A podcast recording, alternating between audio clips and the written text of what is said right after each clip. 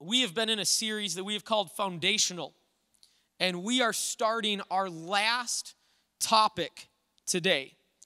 Okay, and uh, I'm saying we're starting it because it's going to be more than today. It's going to also be next week. And, and so the idea of this series was to talk about some core things, all right, foundational things to our belief. And last week uh, and this week, though, our, our topics are less of like core beliefs like this is super important for us to understand and believe uh, and they're more often about just kind of some some outlying things that i think are really important but we don't often talk about on a Sunday morning. Uh, we might not have life groups that are talking about it. And, and so last week, if you were here, uh, we talked about the question of what happens when we die. All right, now I think a lot of us traditionally probably have been like, I have an easy answer for that. I've been taught that my whole life. And, and you know, we kind of go back to sometimes these like things that we were taught in Sunday school, maybe as a little kid, and on the flannel graph, and you have a little flannel graph person, and they die and they float up into the clouds, and you know, like, and we've just kind of stayed at that level, um, and we we jumped into this like, what happens after someone dies? Not what happens after Jesus returns. That's a whole different question. That's actually where we're going today and next week. But what happens when we die? That time in between, someone who's passed away right now and Jesus hasn't returned, what, what is happening there?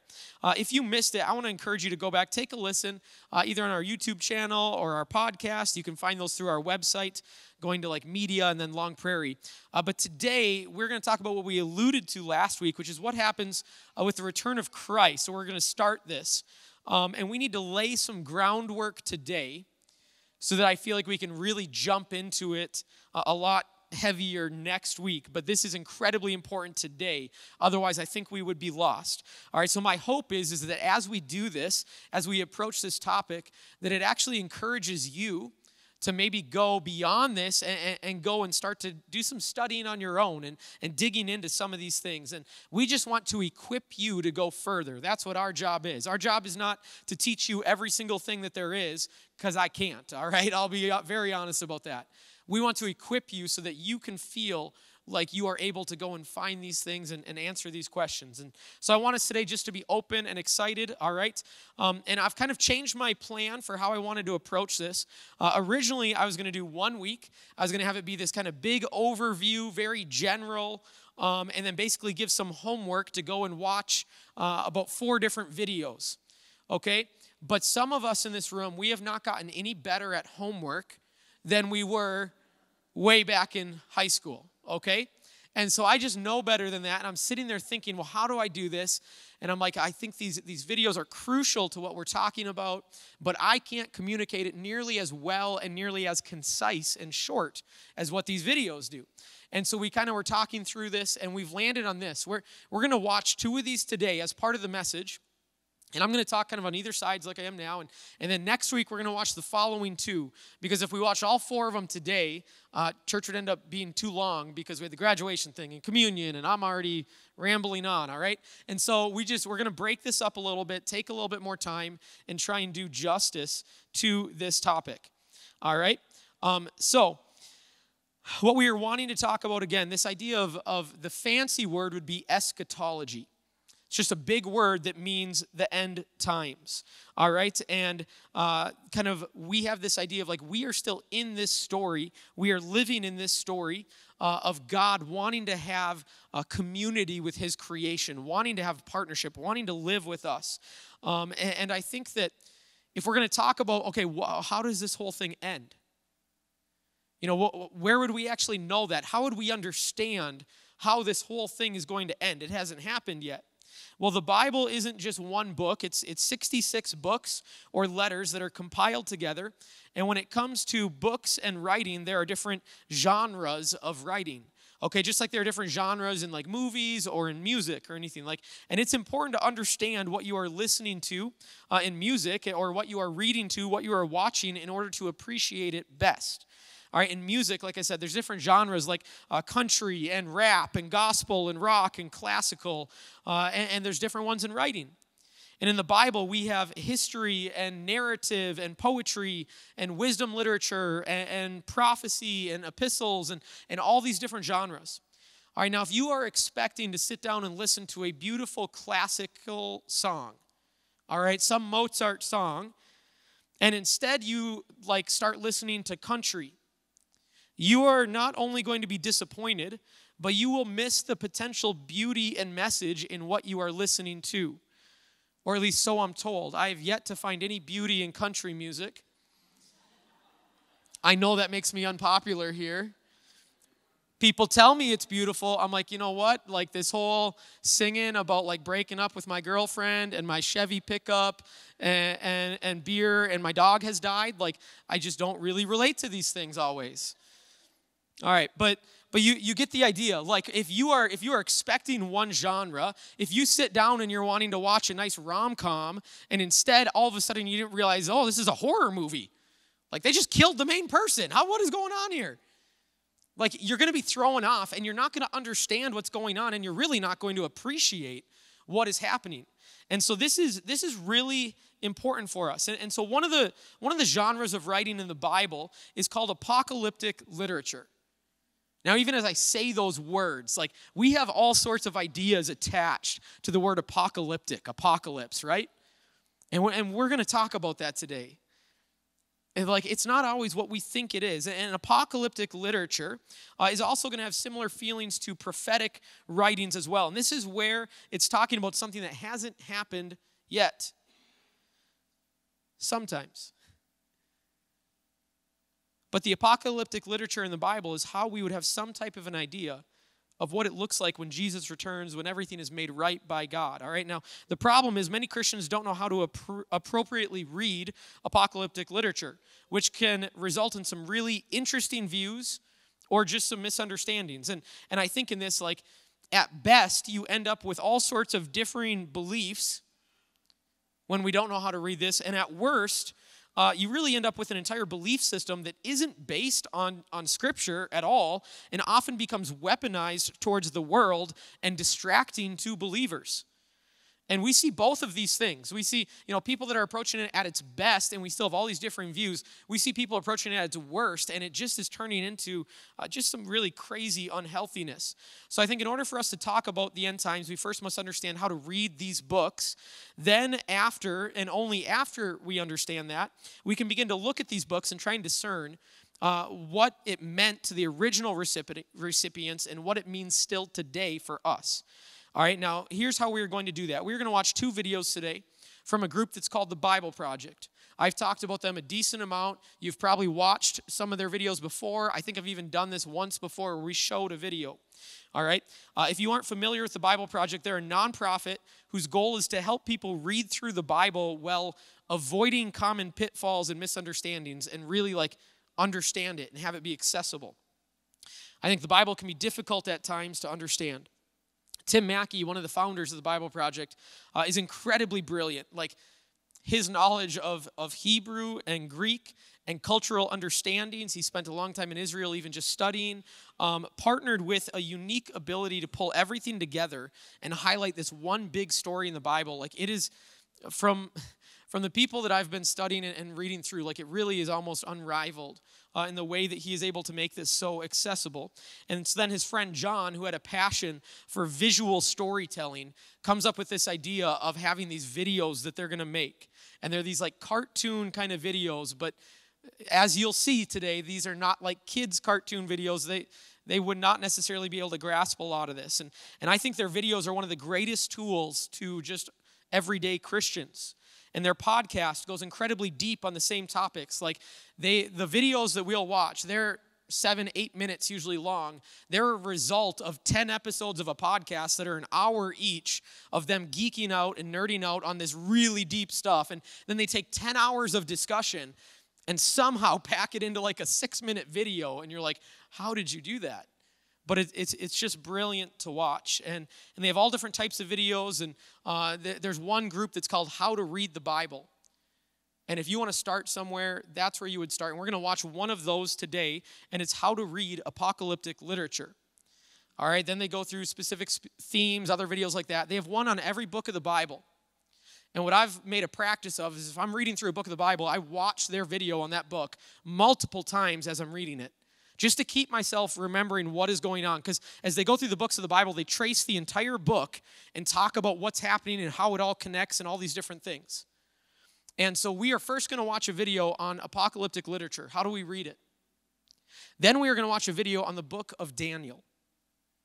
All right, because whether we knew this or not, the book of Daniel actually has apocalyptic literature as part of its genre. And kind of what I want to happen is just for us to have an understanding. There's so much in this book that the regular English just misses.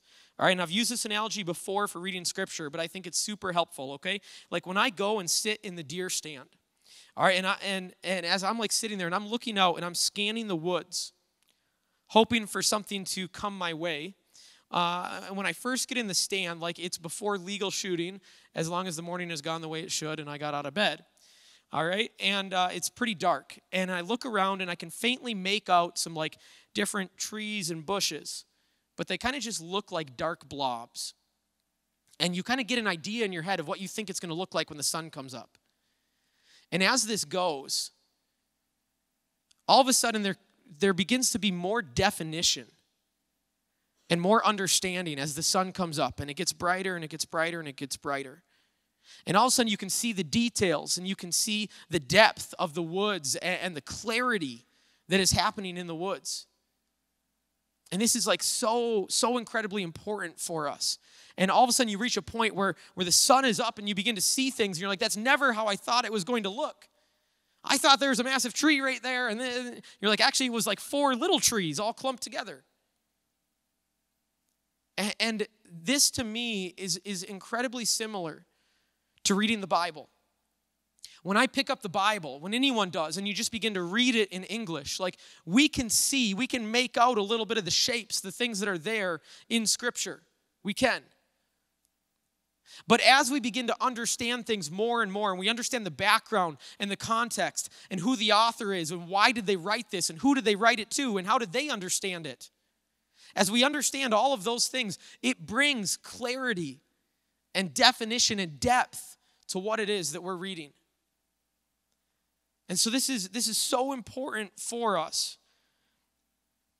And, and I want I want us to do this this morning. Like we are we're gonna move into this time of just watching these videos. All right.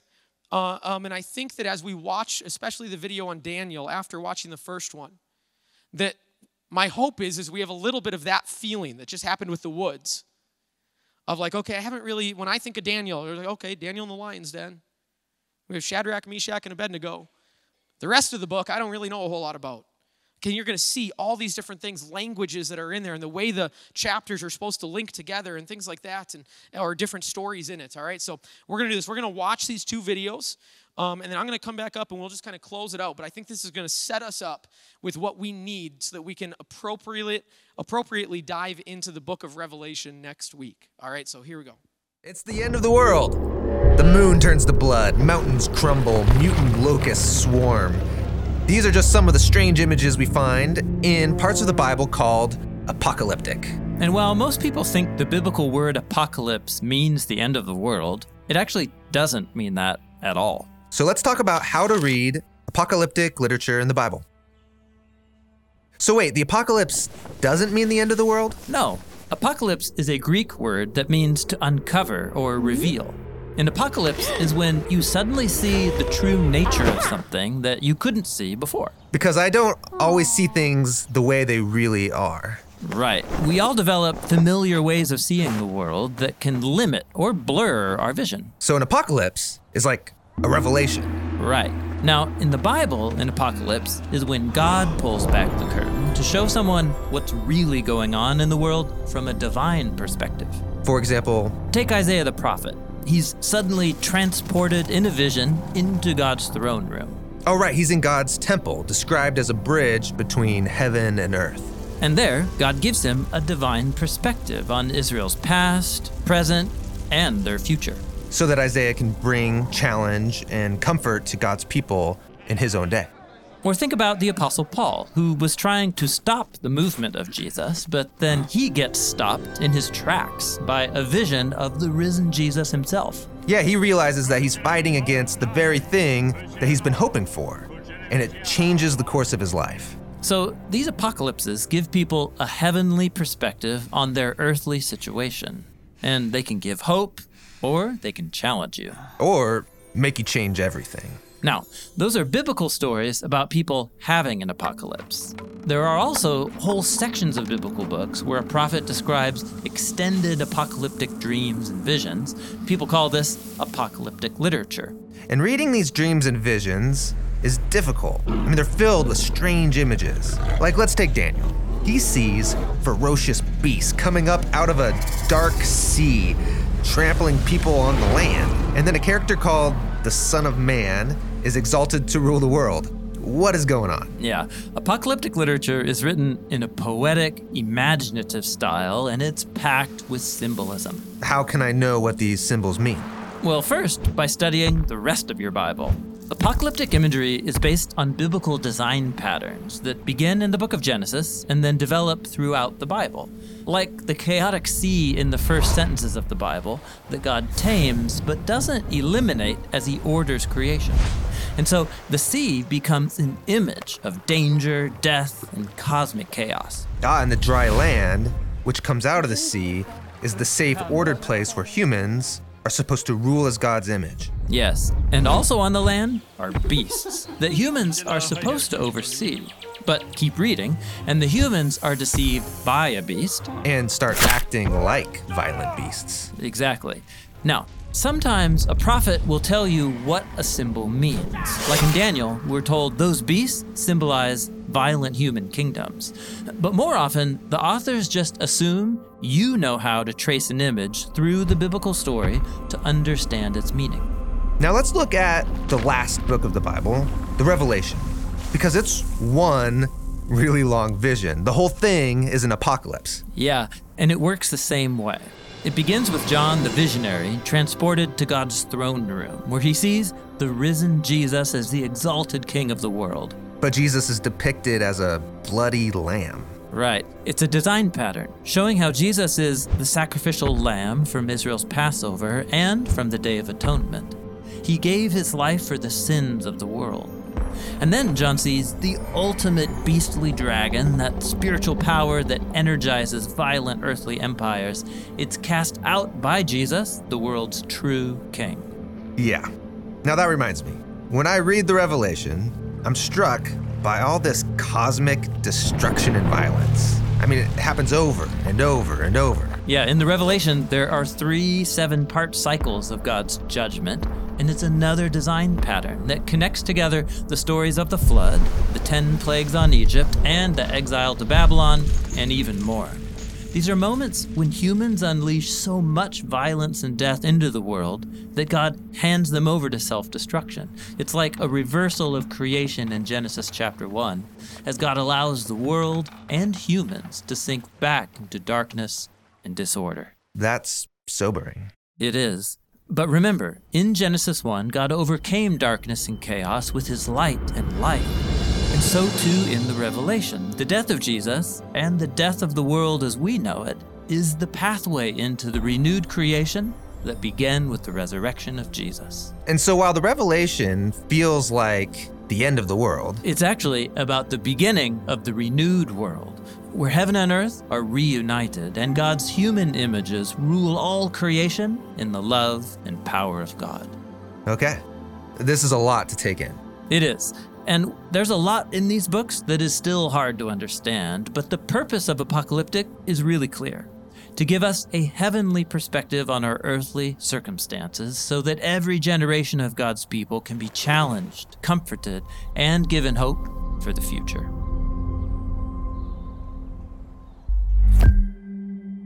The book of Daniel. The story is set right after Babylon's first attack on Jerusalem, and they had plundered the city and its temple and taken a wave of Israelites into exile. Among them were four men from the royal family of David Daniel, who's later named Belteshazzar, and his three friends who you probably know by their Babylonian names Shadrach, Meshach, and Abednego. This book tells of their struggles to maintain hope in the land of their conquerors. The book's design seems pretty simple at first. Chapters 1 through 6 contain stories about Daniel and his friends in Babylon, while chapters 7 through 12 contain the visions of Daniel about the future. But this two part shape is made even more interesting by another design feature, and that's the book's language. It begins in Hebrew, the language of the Israelites, but chapters 2 through 7 are written in Aramaic, a cousin language to Hebrew spoken widely among the ancient empires. But then in chapters 8 through 12, it goes back to Hebrew. This design shows how chapters 2 through 7 are a coherent section, but it also highlights the importance of chapters 2 and 7 for understanding the later chapters of the book. Let's just dive in. Chapter 1 introduces the basic tension of the first half of the book. Daniel and his friends, they're really wise and capable, and they're recruited to serve in the royal palace of Babylon. But they're pressured to give up their Jewish identity by living and eating like Babylonians and violating the Jewish food laws found in the Torah. So they refuse, and they choose faithfulness to the Torah, and it puts them in danger. But God delivers them, and they end up being elevated by the king of Babylon. After this begins the Aramaic section, which you'll see has this really cool symmetrical design. So, first, the king of Babylon has a dream that, it turns out, only Daniel is able to interpret. It's about a huge statue made of four types of metal, and it symbolizes a sequence of kingdoms, and the head is Babylon. But then a huge rock comes flying in, and it shatters the statue, and it becomes this huge mountain. Now, this dream is the first of many symbolic visions in the book, and this one introduces the basic storyline of them all. Daniel says that the statue represents a train of human kingdoms following from Babylon, and they will all fill God's world with violence. But one day, God's kingdom will come and will confront and humble the arrogant kingdoms of this world and fill the world with the healing justice of God's reign and rule. After this, chapter 3 tells the famous story of Daniel's three friends who refuse to bow down and worship a huge idol statue, which, like the statue in chapter 2, represents the king and his imperial power. And so the friends are persecuted. They're thrown into a fiery furnace, but God delivers them from death, and they're exalted by the king who now acknowledges their God as the true one.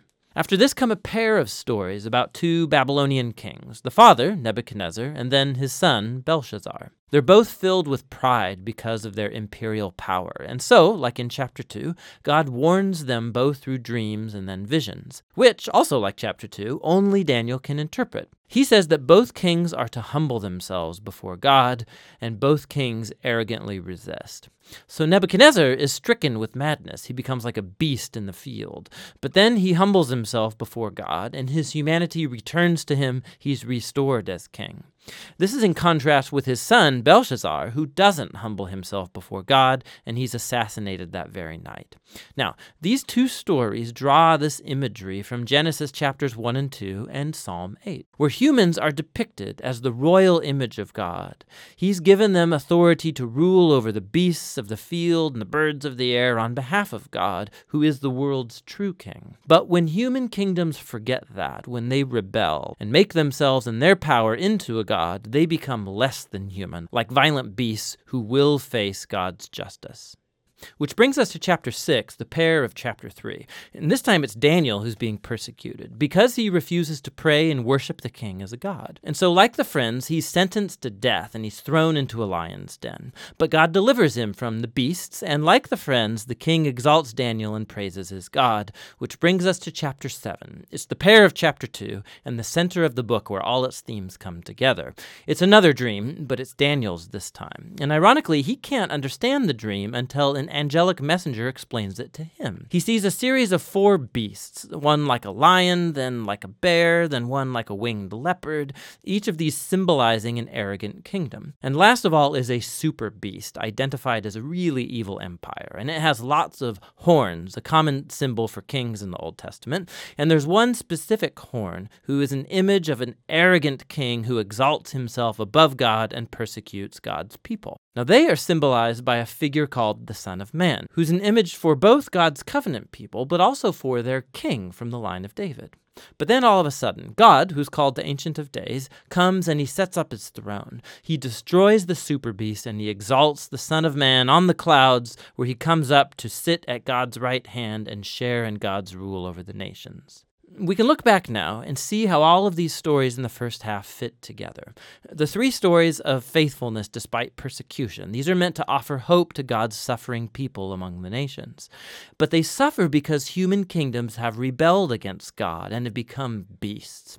And so these visions encourage patience, that God's people are to wait for him to bring his kingdom and rule over our world and vindicate his suffering people. But it raises the question about when God is going to do that, and that that's what these final three visions set out to explore. In chapter 8, Daniel has another vision about the final two beasts of chapter 7, but this time they're symbolized by a ram, who we're told is the image of the empire of the Medes and Persians, and then by a goat, who's an image of ancient Greece. And out of the goat come a whole bunch of horns, one of which symbolizes the evil king from chapter 7. And we're told more about him, that he will attack Jerusalem and exalt himself above God and defile the temple with idols. However, in the end, he will be destroyed by God, who will exalt his people and his kingdom. Now, by chapter 9, Daniel is very puzzled, especially as to when all of this is going to take place. And so he consults the scroll of the prophet Jeremiah, where God said that Israel's exile would only last 70 years. So for Daniel, the 70 years is almost up. And so he asks God to fulfill his promise soon. But an angel comes and informs him that Israel's sin and rebellion has continued. And so their time of exile and oppression will continue on seven times longer than Jeremiah envisioned. Daniel is deeply disturbed by this, and he has one final vision. We're shown the same sequence of kingdoms. It's Persia, then Greece, and Alexander the Great, followed by lesser kings, all leading up to this final king of the north, who will invade Jerusalem, set up idols in the temple, and exalt himself above God. But then, all of a sudden, this king comes to ruin. Now, uh, there's been endless debate about what all of these visions refer to. Many see a clear connection to the exploits of the Syrian king Antiochus in the 160s BC. He killed many faithful Jews in Jerusalem and set up idols in the temple.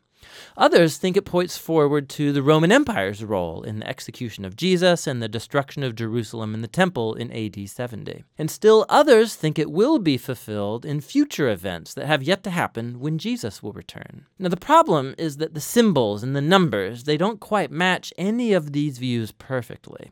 But it opens up the possibility that in a sense they are all right. The book of Daniel has been designed to offer hope to all future generations of God's people. It did so in the days of Antiochus's empire, and it has ever since. This is why Jesus could use imagery from Daniel to describe and confront the oppressive leaders he confronted in Jerusalem. This is why John, the visionary who wrote the Revelation, could adapt Daniel's visions and apply them to Rome of his day and also all future oppressive empires. And so the point of Daniel is that all generations of readers can find here a pattern and a promise. It's a pattern that human beings and their kingdoms become violent beasts when they glorify their own power, when they redefine right and wrong, and don't acknowledge God as their true king. But Daniel also holds out a promise that one day God will confront the beast. He will rescue his world and his people by bringing his kingdom over all nations. And so, for every generation, this book speaks a message of hope that should motivate faithfulness. And that's what the book of Daniel is all about. All right. How many of us are like, holy cow? Let's shut the fire hose off for a second here and let me catch my breath. Um, I, I think that that's, that's actually an important feeling to have like as we go through this like some some of these incredibly simple things that he even lays out at the beginning like oh hey by the way daniel was written in two different languages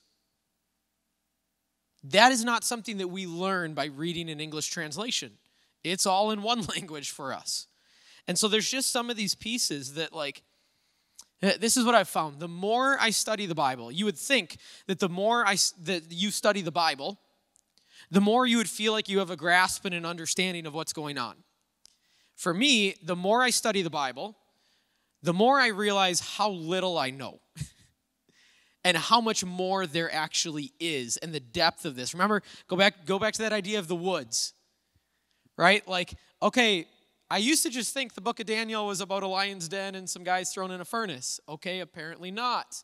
There's a lot more going on here. And and I, I think that yeah, like the I just the more I learn, the more I realize how much more there is to learn. Now, we do have to be careful with this. Okay? This should not lead us to feel like God is unknowable and God is is it's unattainable to have a relationship with him or knowledge or that or that we can't read the Bible and get something out of it. Okay, if if this starts to push you in that direction, that's the wrong direction. Because again, like what, what I love about the Bible is that whether you've been reading it for decades or you pick it up for the very first time, you can read through the Bible and the Bible, like God can speak to you and your life can be changed. You can. Like it's it's actually that's what I love about it. But that should not give us an excuse to stay in a stagnant, ungrowing place where our faith, you know, and this is how we opened up the entire series of Foundational. Growth is not optional as a follower of Jesus. Growth is something that has to be happening in our life. And so we, we watch things like this and we're like, whoa, there is so much going on in that video that I do not understand. Good. That means that there is clear room for growth in our life. And then we can begin to kind of walk down that path. And if you're like, I don't know where to begin in that path, okay, the Bible Project has like over 180 videos. That's a great place to start. The amount of uh, teenagers, when I was working with youth, they're like, yeah, I just, you know, going down a rabbit hole on YouTube is never really a good thing, okay? Like that's how all of a sudden you end up, you're like, well, these are really weird videos. Where did I land? Okay, going down a rabbit hole of the Bible Project videos, though, happens to me all the time and is amazing. Like just going from kind of one video to the next, you're like, wow, like this is all kind of coming together. All right, another thing, our missions team going to Alaska right now, they are going through a book called Acts for Everyone, written by one of the leading New Testament scholars named N.T. Wright. All right, and it's like a, a mix of a devotional and a commentary that dives into the Bible and the context and the background. Uh, and I was talking with a few people that are going through this, and they're like, my mind is just being blown. Like, I've read the book of Acts, I've gone through the book of Acts. We preached through the book of Acts last summer, but there is so much more there when the light begins to come up. There's so much more definition and clarity and depth than we ever could have imagined as we're sitting there staring at a, a, a, dark woods. And that's what the Bible is. That's what I love about it. That's why Paul can say, I, I have not reached the goal, I have not attained perfection. As long as I'm here, there is more for me to learn and grow and move towards. All right, let's do this. Let's stand together. As you can see at the beginning here, I said, hey, we're going to we're going to talk about this idea of what happens in the end. What happens when Jesus returns? Now, we didn't really necessarily talk about that a whole lot today. But I do think that everything that we're going through here that this this is actually this is necessary to then be able to step into the next place that we want to go next week.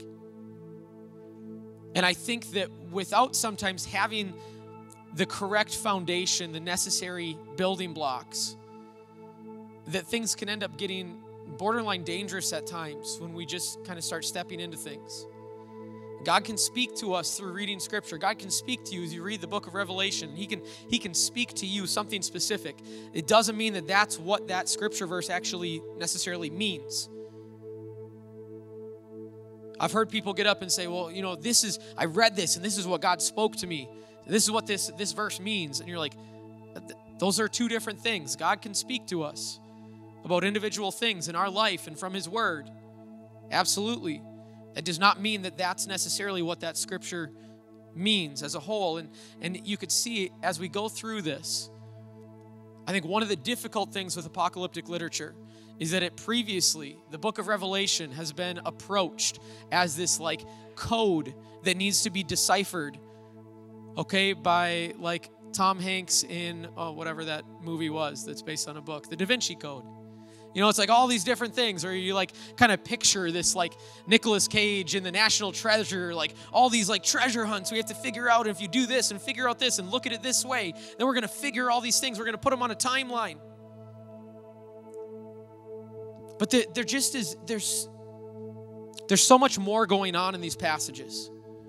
And as they said, like oftentimes these things, they they will, they might, yeah, they, they might be speaking to something that hasn't yet happened. But they also have they have meant something to every generation. When the book of Revelation, when that letter was written and sent to the seven churches in Asia Minor, they were not confused by it.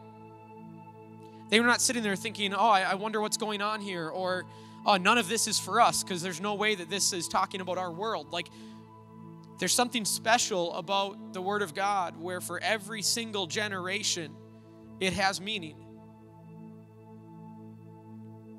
And as we dive into that next week, I, we, need to, we need to be ready for that. And I wanted us today, my goal today, hopefully this is where you've landed. And actually, a little bit of the goal last week, because we talked about what happens when you die. With these two weeks, was to almost take a step back and say, maybe I don't know what I thought I knew. Or if, if I did, maybe there's more going on here. Okay, because when we start talking about end times and when Jesus returns, most, a lot of our popular culture today, and I'll even say like Christian popular culture, draws it from sources that are actually not the Bible. You'll love this. In preparation for these weeks, guess what I watched? Found it on YouTube A Thief in the Night. All right? And if you know what those movies are, like you're, you're, you're probably chuckling along with me. Okay, it's back in the 70s, like this whole idea of, of all these things. Too many times as Christians, our belief has been built on things that actually aren't the Bible. Now, we would hope that those were built off of the Bible. And, and, yes, there's that there. I'm not trying to throw all of that out. But same thing with last week when we are talking about what happens when you die. We only have four verses, four verses that were not very clear that talk about that. So where else did we come up with these? Where, where do we come up with our thoughts about the end times? And so that's kind of a little bit of, of a thought for you this week. What, what do you believe right now, and where did those beliefs stem from? For a lot of the church, the, some of the only teaching that they've had on this is reading through books like the Left Behind series, watching A Thief in the Night, the late great planet Earth, like some of these things. Like that's that's what has shaped beliefs. And and next week I want us to dive into Revelation and say, okay, what's actually there, what isn't there, and what does this mean for us? So if you are confused today, perfect. That's where I wanted you. Don't worry, I am too. All right. So I, I want to just close in prayer, and, and my hope is, is that you're you're curious, you're excited, and that you want to go deeper and say, God, what is it that is that you're speaking to me in my life. So, Jesus, we thank you for this time together. We thank you for um, for people out there like the Bible Project who can who can equip us in a better way to really um, make things accessible and understand them and put them into terms that that maybe make sense and have have visual ways that we can learn. And God, I just thank you for the ways that you have inspired humanity to be creative in these things. It's it's so amazing to see. God, and I pray that we would um, we would just hold tightly to some of these big beliefs like you are going to return but then maybe we hold a little more loosely some of these more specifics of like what that's going to look like how it's going to happen what it looks like all, uh, all these different things. God that that's loose because we just don't fully know those answers and we probably weren't meant to fully understand those answers. We were meant to depend on you and trust on you God, so we just we thank you for that. God, I pray that we would uh, just have a humble spirit as we approach your word. Jesus, we ask this in your name. Amen.